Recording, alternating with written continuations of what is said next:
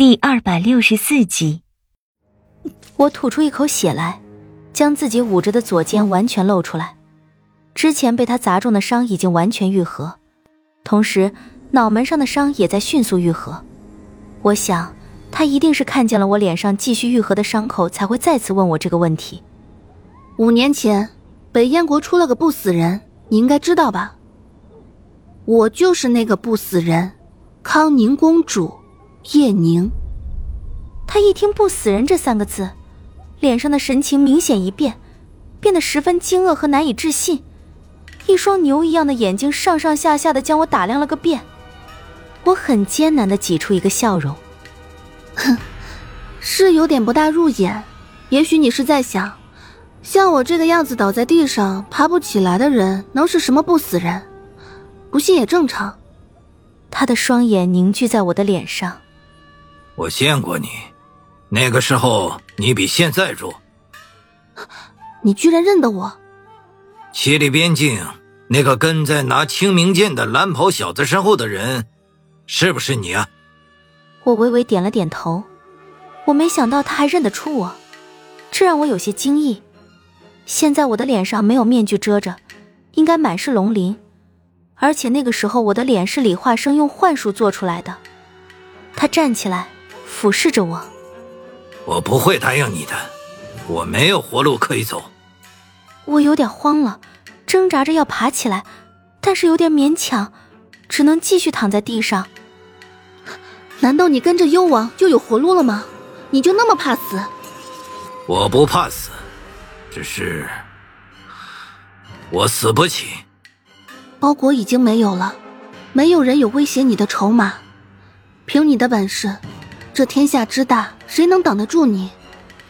大周王朝的结束已在眼前，覆灭也只是一朝一夕的事了。你何必还要跟着那暴君？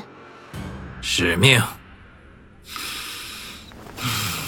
褒姒公主是我古包国最后一条血脉，有她在，古包国就不算覆灭。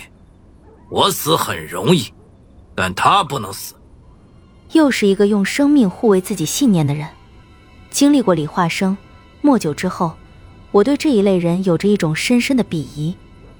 命都没有了，还谈什么信仰？我永远也无法明白他们所坚守的东西到底是什么。明知没有什么希望，明知没有坚守下去的必要，却还要盲目的守着那些东西。愚昧，还是我不理解的忠诚？我想，我永远也不可能明白了。我拉住他的脚踝，问他。你觉得幽王会对褒姒不利？你相信一个点燃三千里烽火，只为博他一笑的人会对他不利？你觉得幽王会杀了他？他久久没有回答我，身子已经修复了一些。我拉着他的脚踝，一点一点的爬起来，转到他跟前，看着他的脸，阴沉、迷茫，那张脸上到底有着怎样的情绪，我说不上来。我用一种十分坚毅的目光看着他，不退分毫。一个月，我伸出一根手掌，比在他的眼前。只要一个月，这笔买卖很合算。不管这件事情你能不能办到，一个月以后咱们就两清了。你要做的事是什么？听到他说这句话，我便松了一口气。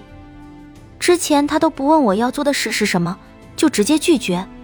现在却有兴趣问了，我不知道是我的哪一句话刺激到了他，让他有要听下去的兴趣。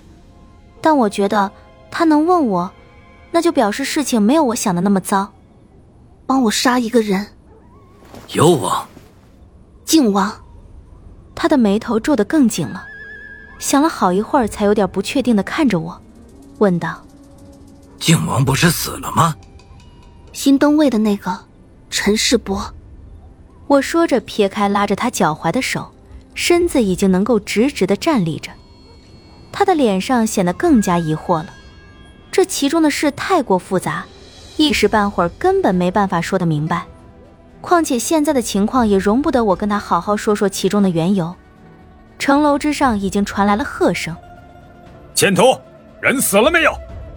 世千图没有理会，只是看着我，眼神十分奇怪。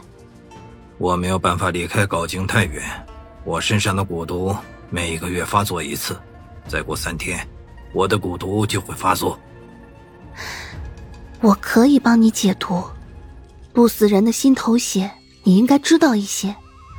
它不仅能够愈合伤口，更能解万毒。你只要得到一滴，无论什么毒都可以解开。当真？帮我就为了杀陈师伯？是的。好，你最好能办到，否则……这世千图前后的反差为何会这么大？是我开出的条件太过诱人了吗？或许不是。他中毒这么多年，早就可以忍受那种痛苦了。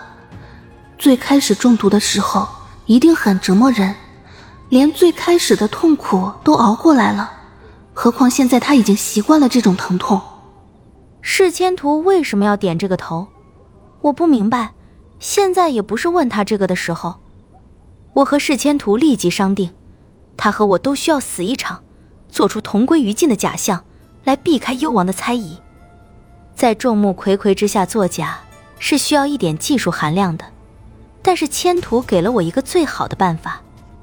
如果能让这里的所有人都没有机会将他们看到的东西传到幽王的耳朵里，那我们便成功了。我知道他话里的意思，也知道要怎么做。如果是以前的我，一定会很抗拒，但今时不同往日，穷途末路、孤注一掷的人，什么都可能做得出来。凤吟九天是大范围杀伤的一招，这回我将凤吟九天施展到了极致。千图有最顶尖的功夫，实力之强，足以借助音浪之力将他攻击的力量发挥到极致。这算是我和他合作之后的第一次联手，效果超乎寻常的好。皇城建筑所用的山石应该是十分坚固的，因为施展到极致的凤吟九天居然只是冲破了一个缺口而已。滔天的音浪一波接着一波的翻滚出去，整个帝都在这样的威势之下颤抖起来。